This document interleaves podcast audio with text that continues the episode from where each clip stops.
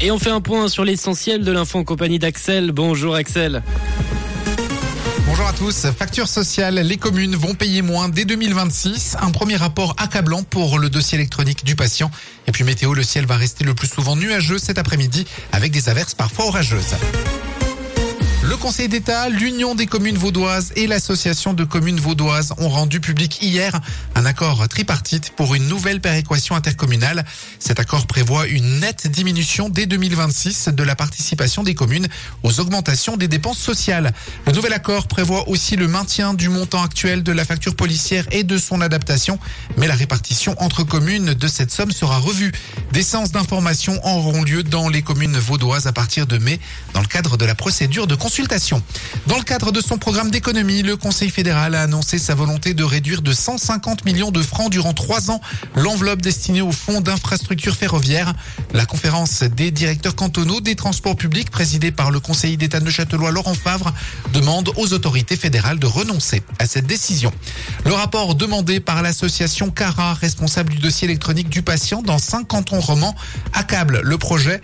Le bilan est négatif aussi bien chez les professionnels que chez les patients alors que les processus d'amélioration sont lents. Cette évaluation a été réalisée auprès d'une cinquantaine de proches aidants et de patients ainsi que d'une vingtaine de professionnels de la santé. Elle révèle les difficultés pour ouvrir un dossier électronique du patient, mais aussi un dossier finalement peu utile car peu utilisable dans son état actuel.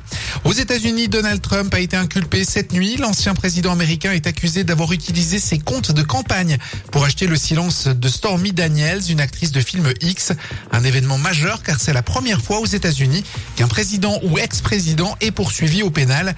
Donald Trump devra se rendre mardi à New York pour connaître le détail des charges qui pèsent contre lui. Il devra passer par la photo et la prise d'empreinte. Ses avocats pourront déposer des recours et si ces derniers sont rejetés, il y aura un procès. Elon Musk est désormais la personnalité qui compte le plus d'abonnés sur Twitter. L'actionnaire majoritaire et directeur général du réseau a détrôné l'ancien président américain Barack Obama. Hier, Elon Musk était suivi par 133,08 millions d'abonnés contre 133,04 pour Barack Obama. Neymar vient de faire un bad buzz. Mardi, le footballeur était en live sur sa chaîne Twitch pour jouer une partie de roulette dans un casino en ligne, mais pas de chance pour lui. Il a perdu 1 million d'euros, la somme qu'il avait pariée.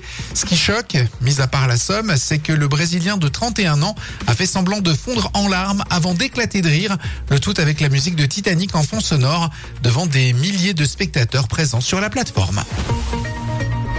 Le ciel va rester le plus souvent nuageux cet après-midi avec des averses parfois orageuses, plus fréquentes en montagne. Au meilleur de la journée, il fera 14 degrés à Corsier-sur-Vevey et Nyon, 16 à Genève.